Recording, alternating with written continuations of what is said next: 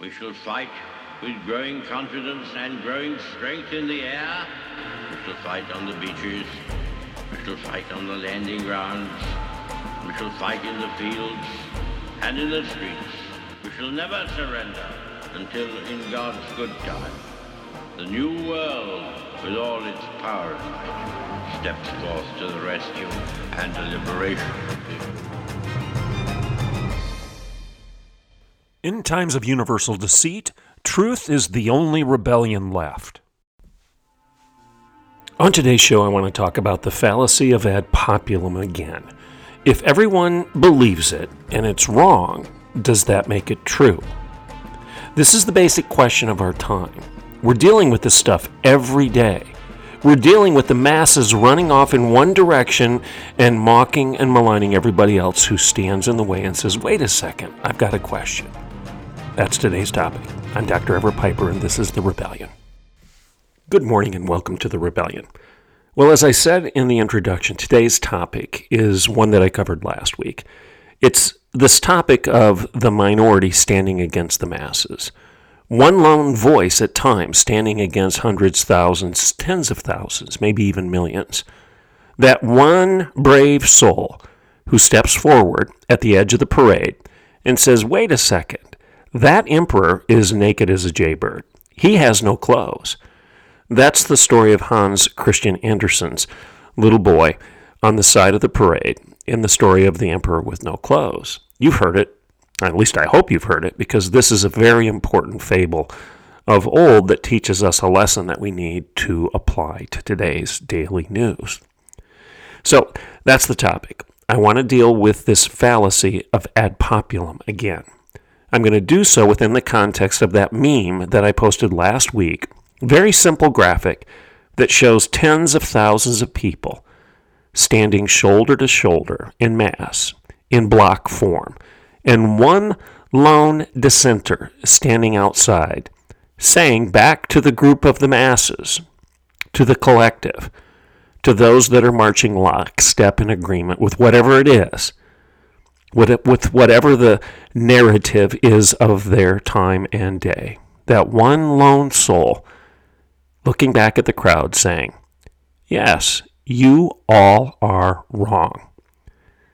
Does anybody have the courage to do that today? And when we do, what happens? What happens when the dissenting voice steps forward and says, Wait a second, I don't care if everybody believes this. What you're saying you believe is dead wrong. That emperor is naked as a jaybird. So, that's what I want to talk about today. Again, but I want to double down on this message that I got into a bit last week because it's so important for our time, for our day, for the way we're interacting in the public square right now. I'm Dr. Everett Piper. Let's take a break. And when I get back, we'll talk about, oh, I don't know, Galileo, Wilberforce, Bonhoeffer, Churchill, and yeah, the little boy on the side of the parade in Hans Christian Andersen's parable of the emperor with no clothes. I'll be right back in a couple minutes. In 1978, George and Kate Tedford set out to protect Oklahoma businesses better. Today, their son and our CEO, Mark Tedford, is excited to carry on his family's legacy. Professional liability, compliance, property, workers' comp, health, and life. Tedford Insurance's dedicated team gives you access to the nation's largest insurance providers, negotiates the best rates, and protects their own legacy like no one else. Call 918 299 2345 or tedfordinsurance.com. The Patriot Auto Group, locally owned and operated. The Patriot family of dealerships takes great pride in supporting the communities we serve throughout the great state of Oklahoma. The Patriot Auto Group's charitable work has been recognized throughout Oklahoma. Whether it's visiting one of our local dealerships or simply shopping and buying online with our doorstep delivery, the Patriot Auto Group takes the stress out of buying a new or used vehicle. And every purchase comes with our exclusive peace of mind Patriot Pledge. You get engines for life, plus one year maintenance, and 10 full years of roadside assistance, plus so much more. Sure, we can sell you a car but supporting our community and lending a hand to our neighbors in need? Sold. The Patriot Auto Group. Proud Oklahomans in the communities we serve. Okay, welcome back to the rebellion. So, let's title the rest of today's talk Truth Always Wins. So, there's a there's a good ending to this story even though there's some depressing parts before we get to that end. So, let's repeat what I told you last week. Um, last week, I reposted a meme that somebody put out. It's a very simple graphic, a pencil drawing, if you will. It's a mass of humanity. I don't know, tens of thousands probably. People standing shoulder to shoulder in one block, one mass of just human agreement.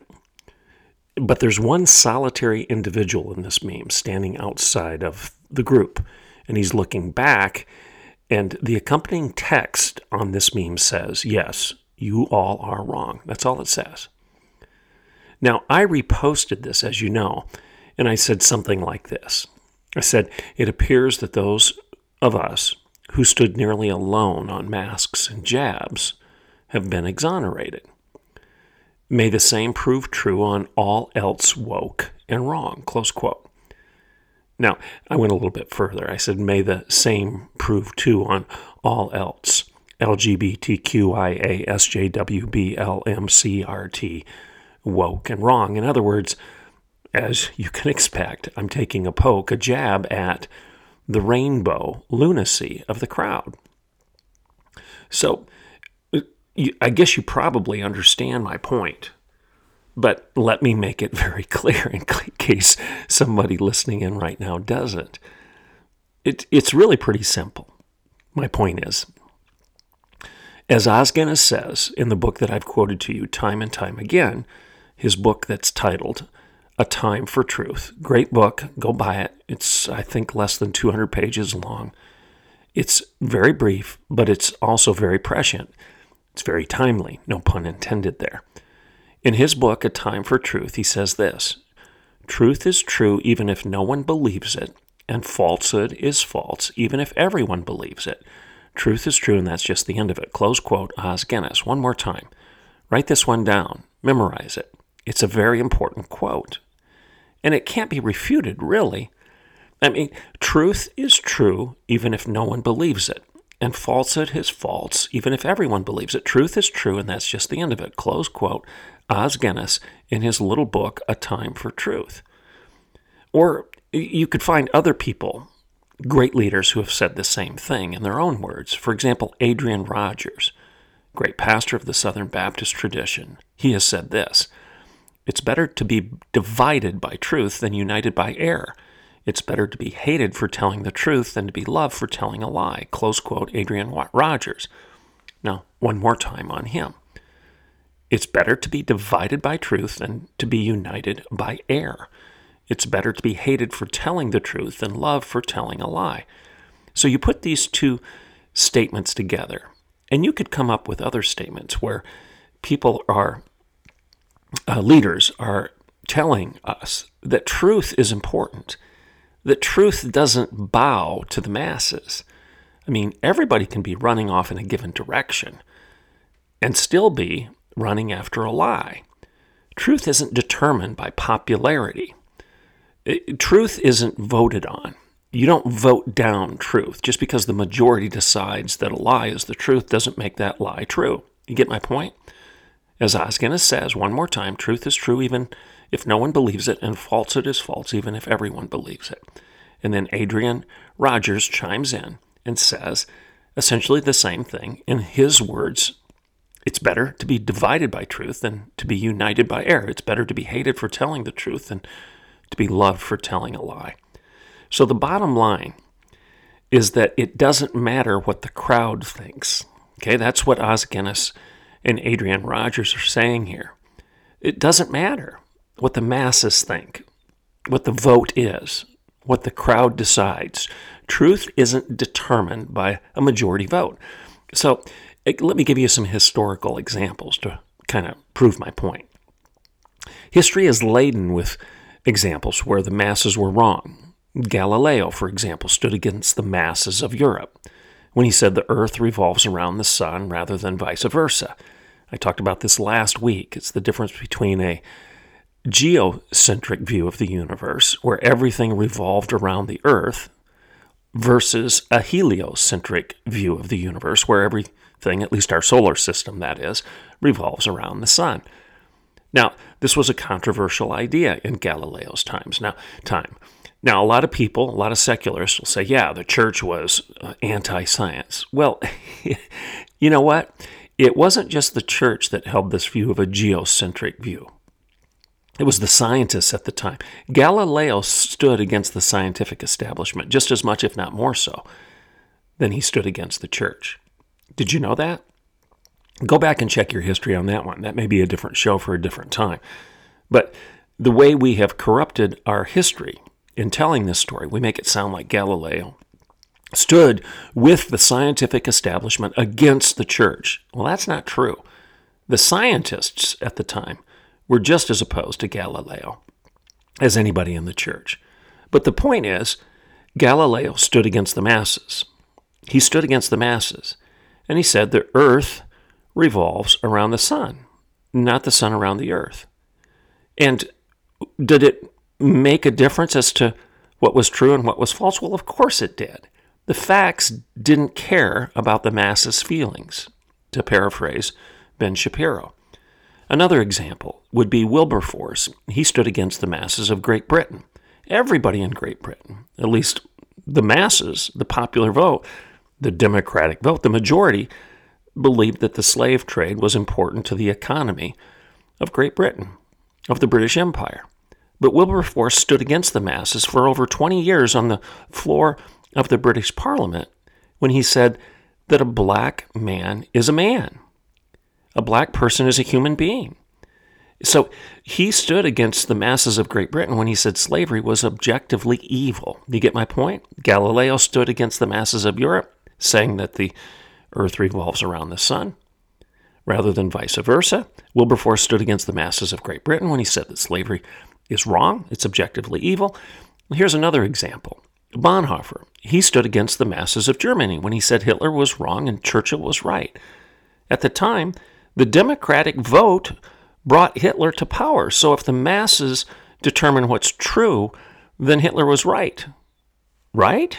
I mean, that's how ludicrous it is to claim that, well, everybody says it. The group has decided what's true and what's false. Every time we lean in that direction, we've got blood on our hands. Okay.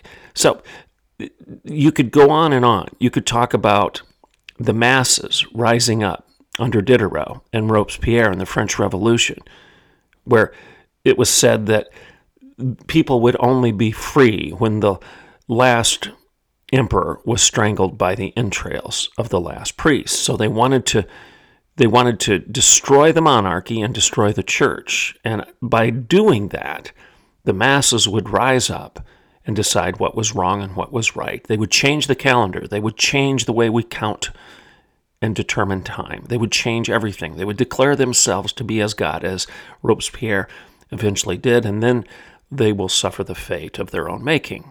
They will lose their head by the very instrument they invented, the guillotine. So, I think a good way to summarize all of these stories, all these historical stories, these these this recounting of history that I just gave you, is to go to Hans Christian Andersen's uh, parable, the parable of the emperor with no clothes, or the emperor's new clothes. Uh, the, you know the story. The, the emperor wants the best garments in the world, so he calls in a seamstress, a tailor, to make him the most beautiful garment in all the world. Well, the emperor is addled through his own arrogance and narcissism. He can't think straight any longer. So this this tailor, along with the seamstress, basically convinced this dopey emperor that these beautiful clothes that are being made for him, which are really nothing but imagination, there are no clothes, but they convince this emperor to believe a lie, and the emperor thus goes out into a parade to show off his brand new, beautiful garments. And the emperor is wearing nothing. It's all a delusion. It, none of it makes any sense. And But the, the moral of the story is that the masses along the side of the parade, for fear of being unpopular, for fear of running contrary to the emperor, or perhaps even for fear of contradicting what their neighbors are saying, the person right next to him to the right and left, everybody starts parroting this nonsense and applauding the emperor's new clothes until one little boy on the side of the parade, who hasn't been deluded by all of this nonsense, he hasn't imbibed the Kool Aid, he's actually thinking logically and rightly, and he recognizes truth as true and falsehood as false, and he knows what is and isn't there. He doesn't buy the party line. He actually says, wait a second, that emperor is naked. He has no clothes. Those aren't new, they don't exist. In other words, the emperor is naked as a jaybird. So, what's my point? During the, fa- the past four years, the fallacy of ad populum, you know, the, the fallacy of ad pop- populum, I've described that and defined that for you before. It's the fallacy of going along with the popular, with the populace. It's the fallacy of going along with the masses, the group just because the group says it. Well, everybody knows, or all scholars agree, or all scientists say, and then fill in the blank. That's a fallacy of ad populum. If Galileo would have said that, then he never would have challenged the common narrative because the populace, the ad populum, the majority vote believed in a geocentric view of the solar system and the universe. Galileo said no. I'm not going to go with the majority vote because the majority vote is wrong. Likewise, Bonhoeffer stood against the popular vote of Germany, even though the German people, in a, in a majority, believed that Hitler was their hero rather than a, a fiend. They believed he was a saint rather than an evil man. This, this didn't matter to Bonhoeffer. He knew that what they were doing was wrong. So he said so and he sided with Churchill over Hitler. And Wilberforce, the example goes on and on and on. So, back to my point. Over and over again, we've seen that this fallacy of ad populum has proven itself more alive today than any of us dared believe possible. Time and time again, the minority has been silenced, and anybody who's skeptical has been censored. This is cancel culture to the extreme canceling the dissenting voice has become the most ubiquitous story of the 24 hour news cycle. In, in the few short days after the average Joe first heard about the city of Wuhan, we never heard of it before, or how many of us even heard the word, if that's what you want to call it, COVID 19? And none of us, I didn't know. I'm doubting any of you knew, unless you're a medical doctor and you had done some research in this area. Who knew about mRNA technology. So before we ever heard of these terms, Wuhan, COVID 19, um, mRNA, it, it, just in a few short days after learning of these new terms to add to our vocabulary, it became virtually impossible for any of us to open up one of our favorite apps on our smartphone without seeing a public flogging of any poor soul who dared to ask a logical question. Week after week, journalists, medical doctors, statisticians, and statesmen alike were fact checked into social media oblivion for simply challenging the efficacy of masks or the wisdom of a drug that, by definition, was still experimental. When we said, wait a second, should you put something in your body inject something into your body that by definition hasn't been around long enough to be tested. It's still experimental. And we were shut down, canceled, silenced, censored, and put into social media jail. Forever. Just for asking a question. Every day, every day, hordes, hordes of uh, woke lemmings just rush toward the cliffs. And woe unto anyone who dared ask, What the heck are y'all doing? The masses, the lemmings running toward the cliffs to their death, just shunned and shamed, rather than turning around and simply saying, Thanks for warning us. Thanks for telling us to stop.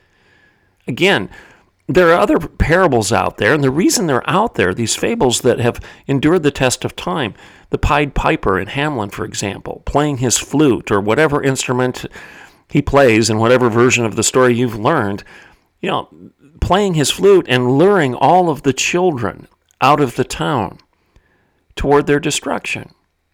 Because of what? The fallacy of ad populum. That's the moral of that story. And the moral of the story of the little boy on the side of the parade, the emperor's new clothes. The little boy who dared to say, no, that isn't true. It's, it's a fable that Hans Christian Andersen wrote to, to warn children and warn us adults. Be aware of the fallacy of ad, uh, of ad populum. Just because the crowd wants to go along doesn't make it right, real, or true. In fact, often, often it indicates there's something wrong. We always, always should be willing to step outside of the parade, step outside of the crowd, and try to take an objective look of what's going on. This is the story of groupthink. The Bay of Pigs. This is a real historical example of people going along, excuse me, with the narrative, even though it was obvious that this isn't going to end well. This is a bad move. Hindsight's 2020. We look back at it and we think, how could the people that were involved in the Bay of Pigs fiasco have been so stupid? Well, they went along with the group. So, here's the point. I think the tide may be turning. And why do I say that? Well, in the past handful of days, the last week or so alone, you've seen, and I've seen, more and more of those in the mainstream media, media sources that I don't trust generally, and you probably don't either. The BBC, PBS, MSNBC, CNN, etc. We're seeing more and more people break rank from the narrative within these traditional media sources. Sources that heretofore shown themselves to be little more than an obedient Gestapo, marching to the drumbeat of the ideological Third Reich of our time, we've seen reporters step away and do something that many of us thought was impossible. These people actually started reporting actual facts. So, what's my evidence? Well, consider this. I'll give you a couple examples. CNN. This is a quote Data suggests the possibility that the updated booster might not be any more effective at preventing COVID 19 infection than the original shots. Close quote. Well, they're showing skepticism. They're breaking rank. They're stepping outside the crowd and they're saying, data suggests that maybe the booster isn't as great as we've been told. Rasmussen, here's a quote from them. Nearly half of Americans believe that COVID 19 vaccines probably caused significant number of unexplained deaths, while over a quarter of Americans say they personally know someone whose death may have been caused by vaccination side effects. Close quote. So Rasmussen is quoting and sharing that you got millions of Americans who are skeptical. So Rasmussen is breaking rank a little bit. They're stepping outside the crowd. They're asking a good question, rhetorically so there. Then you have the Washington Post. Here's a quote, a headline from one of their recent stories. We are overcounting COVID deaths and hospitalization. That's a problem. Close quote. That comes from the Washington Post. Then, then you have the BBC. They even featured recently a cardiologist by the name of Aseem Malhotra. I think that's how you pronounce his last name M A L H O T R A. Hasim Malhotra or Hatra. This doctor was on the BBC and he said this. He said, We're a likely contributing factor to excess cardiovascular deaths is the COVID mRNA vaccine, and the rollout should be suspended pending an open inquiry. Close quote. The BBC is reporting that. So these aren't conservative news sources. These are the news sources that represented the narrative, the crowd, everybody marching lockstep in obedience to Anthony Fauci or whoever else told us to ignore the reality before our eyes. That emperor is dressed in fine clothes, thank you that mask actually works and those vaccines aren't experimental. Well, now we've got the mainstream media breaking rank a bit. And, and, the, and here's another one the Twitter files. Have you paid attention to the Twitter files? All right. So this proves that actual news work is being done. this, is actual news. It, Pfizer, a Pfizer board member, is is shown in the Twitter files to have explicitly worked with lobbyists all the way up to the White House to suppress any public debate, any breaking rank, any, that one individual, those three individuals, that one doctor, whoever they were, if they broke rank, he was trying to suppress any discussion, any information he didn't want people to know. This this Pfizer board member, they were trying to suppress public debate that inferred natural immunity might be superior to the vaccine. A vaccine, by the way, that stood to make the company and this board member billions. So, the Twitter files, BBC, Washington Post, Rasmussen, CNN, those are just a few examples of what's going on right now. So, yes, we, we many of us have stood alone, and we were mocked and maligned for doing so. But here is the moral to today's show. As light always shines in the darkness, okay? light always overcomes darkness. Whenever you shine a light, no matter how small, it it reveals what could not be seen because of the darkness.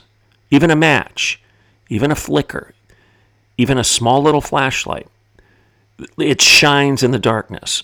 Well, the same is true for truth. Truth shines in the darkness. Truth always exposes the lies. All of a sudden, you can see. So, as light always shines in the darkness, truth always exposes the lies. And we were right about masks. There's story after story talking about the fact that masks really don't do anything.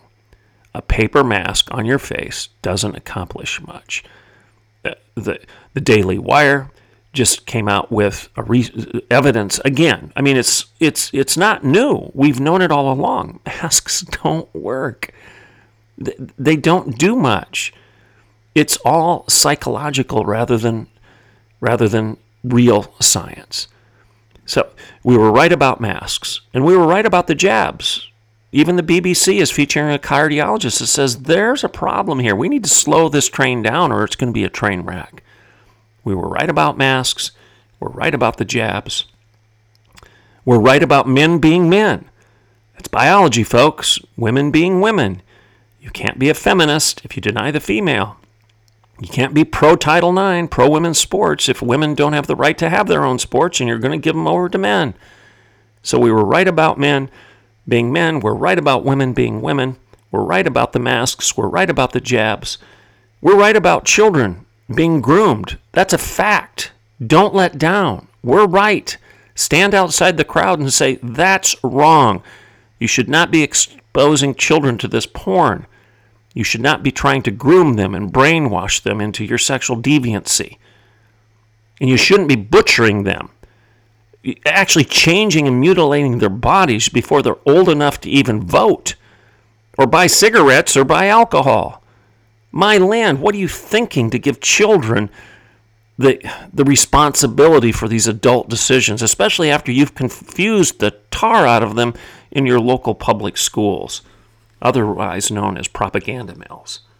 We're right about Black Lives Matter being little more than a neo Marxist shill. We're right about the rainbow agenda, the alphabet soup of LB, LGBTQIASJW We're right about this being ontologically insane and that we it makes no sense.